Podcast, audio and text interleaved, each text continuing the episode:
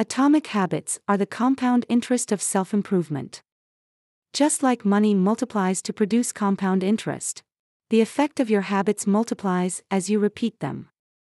But this also means that habits may appear to make little or even no difference on any given day. Still, the impact they deliver over months or years can be enormous.